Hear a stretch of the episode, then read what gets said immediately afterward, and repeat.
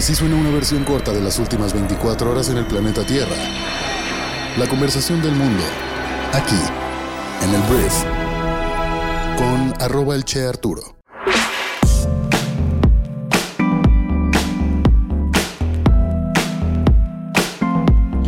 Buenos días, bienvenidas, bienvenidos a esto que es el brief para este miércoles 21 de febrero.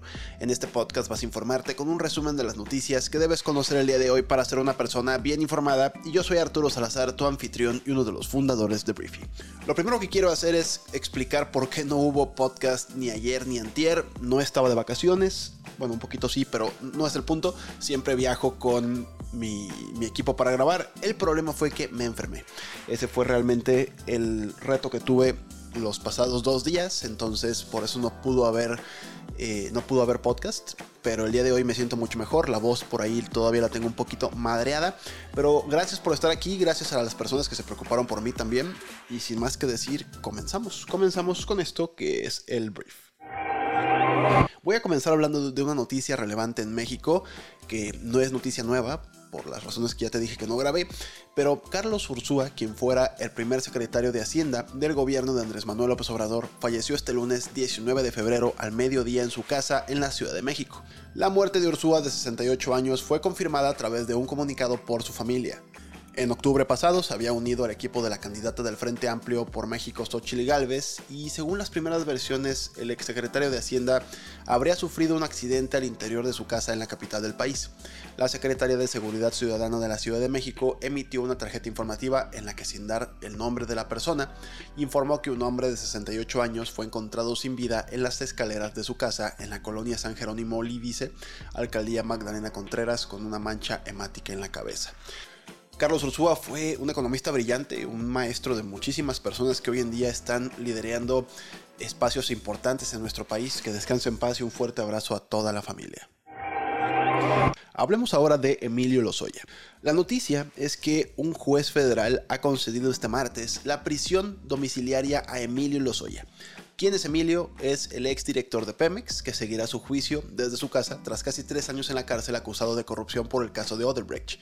La Fiscalía General de la República ha lanzado un comunicado en el que alerta del riesgo de fuga, como ocurrió cuando el empresario escapó a España y fue capturado por la policía española en febrero del año 2020.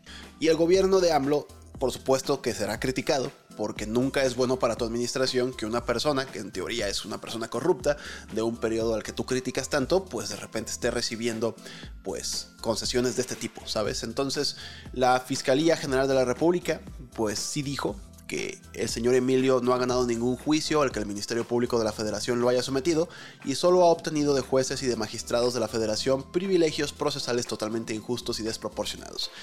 Por este tipo de comunicados se puede esperar que el día de hoy AMLO pues hable de que el Poder Judicial está pues al servicio de los privilegiados de antes y otro tipo de declaraciones habituales, pero por lo pronto la noticia es esa. Un juez federal concedió este martes la prisión domiciliaria a Emilio Lozoya. Vamos a hablar de Xochitl Galvez, porque ya es oficial, Xochitl ya es candidata a la presidencia por la coalición opositora integrada por el PAN, el PRI y el PRD. La aspirante cumplió con el trámite protocolario este martes en la sede del INE, la última parada antes del inicio de la campaña el próximo primero de marzo.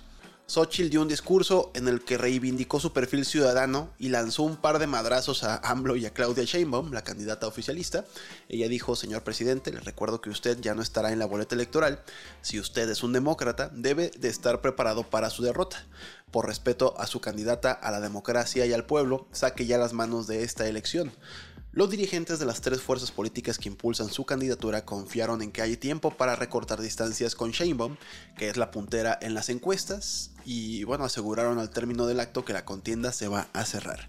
Anteriormente ya el domingo me parece, también esta Claudia Sheinbaum fue a registrarse ya oficialmente como candidata de Morena, PT, Partido Verde a la presidencia de México. Aprovechó para pegarle a la marcha del domingo y decir que pues eran personas hipócritas las que estaban marchando por la democracia, pero que querían que la gente de antes, los del pasado político de México volvieran.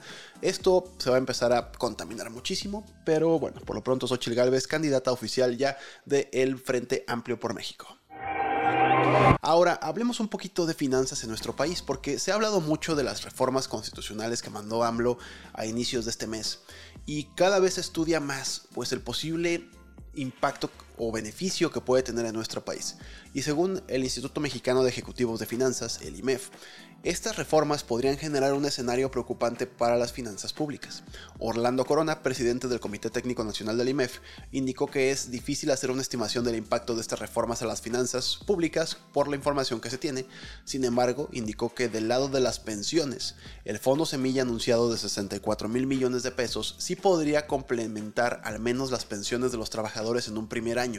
No obstante, para el siguiente año ya no sería suficiente ya que los recursos que se necesitarían aumentaría de manera progresiva porque habrá más trabajadores que busquen su pensión. Por otro lado, otra preocupación para las finanzas públicas es Pemex, a quien en días pasados se les eximó del pago de impuestos del último trimestre de 2023 y enero de este año. El decreto incluye el pago del DUC, así como el impuesto por el derecho de extracción de hidrocarburos. Y del lado de las expectativas, el IMEF mejoró la proyección de crecimiento para este año de 2.3 a 2.4%, mientras que el estimado de inflación pasó de 4 a 4.2% al cierre de este año. Hablemos de aguinaldos y no nos emocionemos porque falta mucho tiempo para los aguinaldos, pero mira, el presidente de la Comisión de Trabajo y Previsión Social de la Cámara de Senadores, Napoleón Gómez Urrutia, presentó una iniciativa de reforma para modificar el artículo 87 de la Ley Federal del Trabajo para que el pago de aguinaldo pase de 15 a 30 días de salario y se pague antes del día 20 de diciembre. El legislador morenista resaltó que el aguinaldo no ha sido modificado desde hace 49 años, por lo que es indispensable su discusión, pues se trata de fortalecer la justicia laboral para hacer más justo el tiempo que se trabaja y la remuneración que se recibe. La persona empleadora no paga el tiempo extra que el trabajador mexicano labora, que es de un 23% según la OCDE, y en consecuencia la persona empleadora estaría obligada a pagar por ese tiempo laborado en las cantidades ya mencionadas. Entonces, en la exposición de motivos, el senador resaltó que comparando las percepciones por aguinaldo en otros países, podemos ver que México es uno de los países en los que esta remuneración es más baja, de 15 días de salario, cuando en varios países latinoamericanos la remuneración es de 30 días de salario o del 12% de las remuneraciones obtenidas durante un año laborado. Vamos a ver si esto pasa, pero suena a una de esas cosas que va a pasar sí o sí. Hablemos ahora de las noticias más importantes del resto del mundo. Y voy a empezar hablando de Estados Unidos que vetó una resolución del Consejo de Seguridad de la ONU propuesta por Argelia que exigía un alto al fuego inmediato en Gaza y advertía sobre el desplazamiento forzado de palestinos. Estados Unidos había argumentado que la resolución interferiría con sus esfuerzos por negociar un acuerdo que liberaría a los rehenes y permitiría la entrada de más ayuda humanitaria a Gaza. Anteriormente, Estados Unidos redactó su propia resolución instando a un alto al fuego temporal y oponiéndose a los planes de Israel de una invasión terrestre en Rafah. Ahora, también hablando de Estados Unidos, el país prometió anunciar sanciones importantes tras la muerte de Alexei Navalny, el político de oposición más destacado de Rusia. John Kirby, portavoz de Seguridad Nacional, dijo que las medidas harían a Rusia responsable de lo que le sucedió al señor Navalny, pero pues no dio más detalles sobre sus políticas o sobre sus sanciones. Anteriormente, Yulia Navalnaya, la viuda de Navalny, instó a los funcionarios de Bruselas a no reconocer las elecciones rusas previstas para el mes de marzo.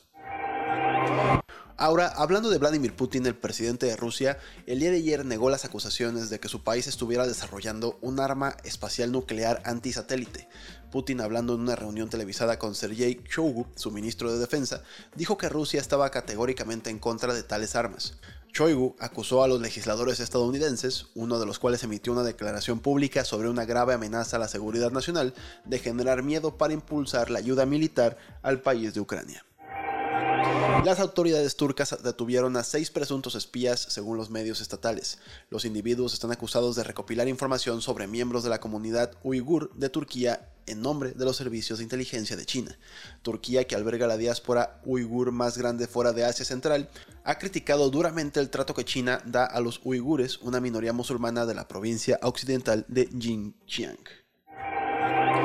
Las agencias internacionales de aplicación de la ley arrestaron a dos miembros de Lockbit, una gran banda de ransomware, y tomaron el control de numerosos sitios web, servidores y cuentas de criptomonedas, fue lo que dijeron funcionarios en una conferencia de prensa. Las detenciones se realizaron en Polonia y Ucrania, y otras dos personas, ambas de nacionalidad rusa, fueron acusadas por el Departamento de Justicia de Estados Unidos. por todos estos crímenes. Y bueno, Lockbit ha obtenido unos 120 millones de dólares de 2.000 víctimas en todo el mundo. Científicos en Chile descubrieron el cuásar más brillante, que es el núcleo de una galaxia impulsado por un agujero negro. Todo esto en el universo conocido, se llama cuásar. Como muchos objetos espaciales, tiene un nombre súper en código el J05294351 se registró por primera vez en 1980, pero era tan cegador que no se identificó adecuadamente. Utilizando el Very Large Telescope del Observatorio Europeo Austral, los investigadores lo identificaron como el objeto más luminoso jamás observado. Es más de 500 billones de veces más brillante que el Sol. Entonces todo esto se descubrió en, bueno, gracias a científicos chilenos. Luego de meses y meses de una novela que parecía interminable, el delantero francés Kylian Mbappé al parecer ya estampó su firma para convertirse en jugador del Real Madrid a partir de la siguiente temporada, de acuerdo a medios europeos. Tras anunciarse al PSG que no renovaría contrato, Mbappé cerró un acuerdo con el Real Madrid para comprometerse a partir del 1 de julio del 2024 el campeón del mundo en Rusia del año 2018, por fin cumplirá el deseo de unirse a uno de los gigantes del viejo continente, pues era un secreto a voces la intención que tenía de dejar el cuadro parisino y aterrizar en Madrid. Entonces la tortuguita al parecer tiene todo listo para aterrizar y ser un merengue. El contrato al parecer es mucho menos jugoso de lo que era hace un año, pero la neta, el Real Madrid en estos momentos con tanto talento, con tantas victorias, con tanto todo, creo que ya se puede dar totalmente lujo de decir, bueno, Mbappé, si quieres venir, qué bueno, si no, nos está yendo súper bien. Entonces, básicamente le van a aplicar ahí un poco de fuerza a la tortuguita.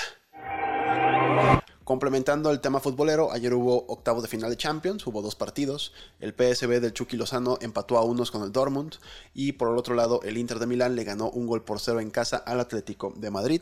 Hoy hay otros partidos, está el Napoli contra el Barcelona y el Porto contra el Arsenal.